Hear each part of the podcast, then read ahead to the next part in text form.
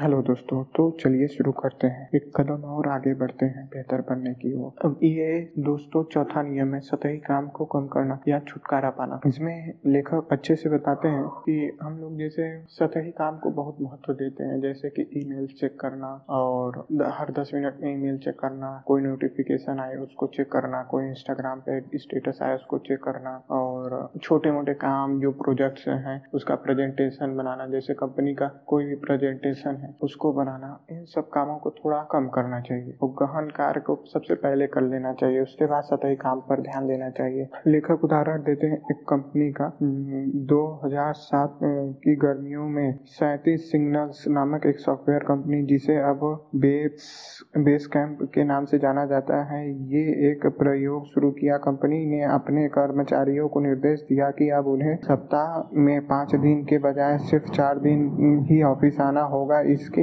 इसके बाद जल्द ही कंपनी को एहसास हुआ कि उनके कर्मचारी जितना काम कर, पाँच दिन में पूरा करते थे अब वे उतना ही काम चार दिन में कर लेते हैं। इसलिए कंपनी ने इस बदलाव को स्थायी कर दिया है। अब हर साल मई से अक्टूबर तक सिग्नल्स के कर्मचारी हर सप्ताह सोमवार से गुरुवार तक ही काम कर सिर्फ़ कस्टमर केयर एक ऐसा विभाग है जो जो अभी भी सप्ताह के में हर दिन चलता है। कंपनी के सतही कंपनी के सह संस्थापक जेसफ फ्राइड इसके बारे में अपनी एक ब्लॉग पोस्ट करने चुटकियाँ लेते हुए कहते गर्मियों में लोगों के मौसम लोगों को मौसम का आनंद लेने का मौका मिलना चाहिए। जल्द ही ये व्यवहारिक खबरें प्रकाशित करने वाली मीडिया में इस मसले पर तरह तरह की बातें शुरू हो गई। चार दिन के काम काजी सप्ताह को स्थायी रूप से घोषित करने के कुछ ही महीनों बाद ताज़ा वी वीज नामक एक पत्रकार ने, फोर्ब्स पत्रिका में इस निर्णय की आलोचना करते हुए एक लेख लिखा, जिसका शोध था कि चार दिन काम कामकाजी सप्ताह कारगर क्यों नहीं है? कंपनी की इस रणनीति के ताज़ा बीज को समस्या थी। उन्होंने इस प्रकार प्रस्तुत किया 40 घंटों के कार्य को चार दिन की अवधि में ठूस देना काम करने का कोई कारगर तरीका नहीं है। अधिकतर लोगों को आठ घंटे का कार्य दिवस ही खासी कठिन लगती है। ऐसे में हर रोज दो घंटे ज़्यादा काम करने से उनका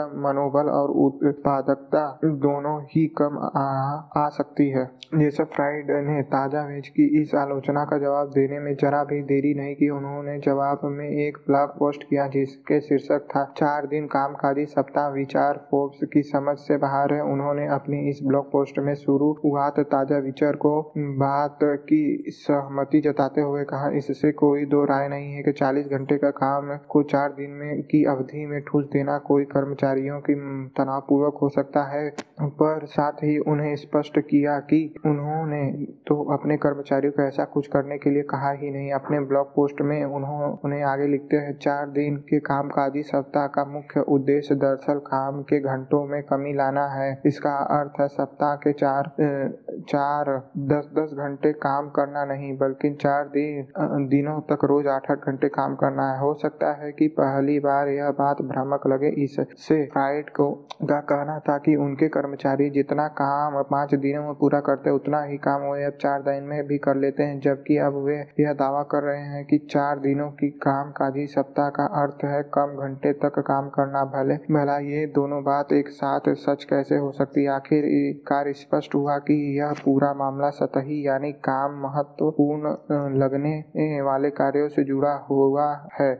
इसे फ्राइड ने विस्तार पूर्वक समझाया। किसी भी कंपनी में बहुत कम कर्मचारी ऐसे होते हैं जो वाकई हर रोज आठ घंटे काम करते हैं। एक सामान्य कार्य दिवस में ऑफ़िस की तमाम मीटिंग से रुकावटें, वेब सर्फिंग और व्यक्तिगत कार्यों और ऑफ़िस की राजनीति के बीच अगर आपको काम करने के लिए कुछ घंटों का समय मिल जाता है तो आप भाग्यशाली हो। बहरहाल, ये मैं भी मानता हूँ। काम तो बाद में होता है, पहले मीटिंग, दुनिया भर के मीटिंग रहेंगे, उसके बाद दुनिया भर के प्रेजेंटेशन रहेंगे और साथ में अगर ये सबसे बच जाओ तो पॉलिटिक्स भाई, ऑफ़िस पॉलिटिक्स कहाँ वो तो है उसके बाद कभी कभी घर का भी बच्चों का ये हो कोई पेपर है, कभी प्रेजेंटेशन है तो बच्चों लोगों का भी जो है प्रोजेक्ट्स छोटे छोटे रहते हैं तो उनको भी कभी कभी सामान ले जाके ऑफ़िस से ही दिया जाता है जीरोक्स वगैरह करने के लिए। ये बात बिल्कुल सही। कामकाजी घंटों की संख्या कम करने से ऐसा व्यर्थ की गतिविधियों पर अंकुश लगता है। दरअसल जब हर किसी के पास अपना काम निपटाने के लिए अपेक्षाकृत कम समय होता है तो उन्हें यह एहसास हो जाता है कि उनका समय कितना महत्वपूर्ण है। इससे लोग अपने समय को व्यर्थ चीज़ों में खर्च करने में मामलों में जरा कंजूस हो जाते हैं, जो कि एक अच्छी बात है। फिर वे अपना समय महत्वहीन चीज़ों में बर्बाद नहीं करते। हैं जब अपने, उन, आपके पास कम समय होता है तो आप उसका इस्तेमाल भी अधिक समझदारी से करते हैं। बहरहाल, ये बात भी सही है। दूसरे शब्दों में कहें, सिग्नल के कर्मचारी सप्ताह के में दिनों की संख्या घटने से कंपनी के कर्मचारी सतही कार्यों के बजाय गहन कार्य पर अधिक ध्यान केंद्रित करने लगे, जिसके चलते सारे महत्वपूर्ण कार्य अपने गति से पूरे होते रहे। पहले जिन सतही कार्यों को तत्काल पूरा करने पर ज़ोर दिया जाता था, अब हर किसी को अपेक्षा अपेक्षा, अपेक्षित रूप से वे कार्य महत्वहीन लगने लगे। थर्टी सेवन सिग्नल्स के इस प्रयोग ने ने महत्वपूर्ण वास्तविकता को उजागर किया। वह सतही कार्य, कम महत्वपूर्ण कार्य, जो नॉलेज वर्कर के समय और ध्यान पर लगातार हावी रहता है, वह जितना महत्वपूर्ण नज़र आता है, वह उतना नहीं होता है। अधिकतर व्यवसायों में अगर आप अधिकांश सतहीपन से छुटकारा पा लें, तब भी आप आमतौर पर इस बात की पूरी संभावना होती है कि कंपनी का मूल धारा, सॉरी, आधार इससे प्रभावित रहेगा। और जैसे कि जैसे सब फ्राइड को पता चला कि अगर आप सतही कार्य से छुटकारा पाने के बाद बच, बचे हुए खाली समय का अधिक गहनता, गहन कार्य करने के लिए प्रयोग करते हैं, उपयोग करते हैं तो न सिर्फ़ आपका व्यवसाय चलते रहेगा, बल्कि वह अधिक सफल भी हो जाएगा। बहरहाल ये भी बिल्कुल सही है। हालाँकि, इस रणनीति में जाने से पहले वास्तविकता का सामना होगा कि हर सतहीपन विरोधी सोच और अपनी एक सीमा भी होती है। गहन कार्य महत्व सतही कार्य महत्व हीन से कहीं ज़्यादा, पर इसका अर्थ ये नहीं है कि आप जानते बूझते अपना शेड्यूल ऐसा बना ले जहाँ आप अपना सारा समय सिर्फ़ गहन कार्यों में ही लगाए रहे। नॉलेज वर्कर के क्षेत्र से जुड़े अधिकार, नौकरियों में ढेर सारे सतही कार्य की ज़रूरत होती है। हो सकता है कि सतही कार्य से छुटकारा पाकर आप हर दस मिनट में अपना ईमेल चेक करने के से बच जाए, पर अगर आप महत्वपूर्ण ईमेल का जवाब देना बंद कर देंगे तो हो सक तो संभावना है कि कुछ ही दिनों में आपको अपनी नौकरी गंवानी पड़ जाए। इसलिए हमें इस नियम को इस प्रकार तैयार करना चाहिए कि हम हमेशा अपने शेड्यूल में सतही कार्य की मात्रा कम करने को गहनता और न किसी न गहन सॉरी, सतही कार्य की मात्रा कम करने की करना है, न कि पूरी तरह से खत्म करना। बहरहाल ये भी ज़रूरी है। हम लोग लेखक पहले क्लियर कर देते हैं कि हम लोगों गहन कार्य ज़रूरी है। लेकिन सतही कार्य भी कहीं न कहीं ज़रूरी है। लेकिन हाँ वो बहुत महत्वपूर्ण नहीं। उसको बहुत बाद में या कम महत्व देने की ज़रूरत है। उसको उतना महत्व नहीं देना चाहिए। उसकी जो वैल्यू है, उसको वही दो। फिर मानसिक क्षमता का मुद्दा भी है। लेखक कहते हैं, फिर मानसिक क्षमता का मुद्दा भी है। गहन कार्य थकावट भरा होता है क्योंकि इससे आपकी अपनी क्षमता का संपूर्ण प्रयोग करते हैं। उद्देश्य पूर्वक प्रदर्शन के विशेषज्ञ, मनोवैज्ञानिक ने इस विषय पर विस्तृत अध्ययन किया है कि औसतन व्यक्ति के लिए एक दिन की अवधि में ऐसा प्रयास कितने देर तक संभव होगा? एडर्ट एरिक्सन और उसके सहयोगियों ने अपना एक अत्यंत प्रभावशाली शोध पत्र में इस अध्यायों पर अपने सर्वोच्चण सर्वेक्षण का सार प्रस्तुत किया है। हम इसमें उन्होंने बताया कि जिस व्यक्ति ने नया नया ऐसा करना शुरू किया है, वो दिन में, दिन के उदाहरण के तौर पर वो ऐसे बच्चे के बारे में बताते हैं जो कम उम्र से ही विशेषक इस तरह का कौशल दिखाना शुरू कर दिया था। जब, जबकि जो लोग उस गहन प्रयासों की स्वाभाविक कठोरता का अनुभव पहले भी कई बार कर चुके हैं, उनके लिए यह सीमा औसतन एक दिन में चार घंटे। और जो नया है, जो अभी भी शुरू किया है, नौसिखिया, उसके लिए एक घंटा है। और बहुत कम लोग होंगे, ऐसे होंगे जो दिन में चार घंटे से भी ज़्यादा गहन कार्य कर सकेंगे। बहुत कम ही लोग हैं जो ये भी कर पाए। वैसे जिन लोगों को नहीं समझ में आ रहा है नॉलेज वर्कर किसको कर रहे हैं? लेखक? तो लेखक यहाँ पे नॉलेज वर्कर मतलब जिनका कार्य मानसिक रूप से है, उन्हें नॉलेज वर्कर मतलब नॉलेज के बीच में रह के काम करना है, जानकारियाँ इकट्ठा करनी है और जानकारियाँ जुड़े चीज़ों के विचार विमर्श करना है, उनके बारे में बात कर रहे हैं, ठीक है? इसका अर्थ है और वो नॉलेज वर्कर्स आज के डेट में ही, आने वाले डेट में ही तेज़ी से तरक्की करने वाले हैं। इसका अर्थ है कि जब आप एक दिन की अवधि में गहन कार्य करने की अपनी क्षमता की अधिकतम सीमा तक पहुँच जाते हैं। उसके बाद भी अगर आप और अधिक गहन कार्य करने की कोशिश करते हैं, उससे आपको कम लाभ होगा। जबकि सतही कार्य तब तब बुरी नहीं होती जब वह एक दिन की अवधि में हुई गहन कार्य की जगह न लेने लगे। हाँ ये बात भी सही है। शुरू शुरू में यह चेतावनी कुछ आशावादी किस्म की लग सकती है। एक सामान्य कार्य दिवस और आमतौर पर आठ घंटे का होता है और सबसे कुशल गहन विचार की इस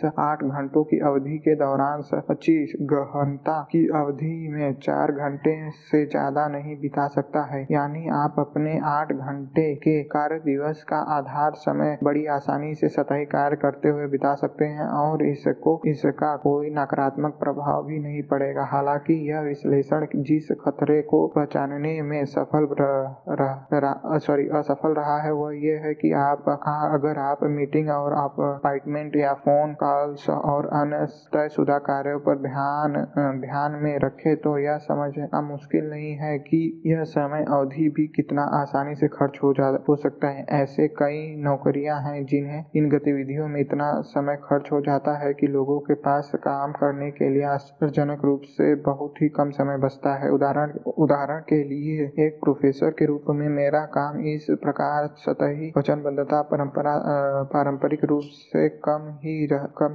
रहती है। इसके बावजूद इनमें मेरा बहुत सा समय खर्च हो जाता है। खास और शैक्षणिक वर्ष के दौरान उदाहरण के लिए अगर मैं पिछले सत्र में से किसी एक दिन की बात करूँ यह अध्ययन गर्मी के महीने में लिखा गया था। मैं मैं देखता हूँ कि उस दिन मेरा दोपहर ग्यारह से बारह के बीच और एक से दो तीस के बीच दो मीटिंग में हिस्सा लिया। फिर तीन से पाँच बजे के बीच अपनी कक्षाएँ ली। इस तरह देखा जाए तो फिर आठ घंटे का दिन अपने आप स्वतः ही चार घंटे का हो जाता है। अगर अगर मैं इसमें आधे घंटे का समय ईमेल चेक करने और ऐसे अन्य सतही कार्यों के लिए ले लूँ, तब भी अपने दिन, अपने प्रतिदिन के लक्ष्य के अनुसार मेरे पास गहन कार्य करने के लिए चार घंटे का समय नहीं बचेगा। दूसरे शब्दों में कहें तो भले ही हमें, हमारे अंदर यह क्षमता नहीं होती है कि हम अपना पूरा दिन गहनता की अवस्था में बिता सके, लेकिन इससे सतही कार्यों को कम करने की हमारी कोशिश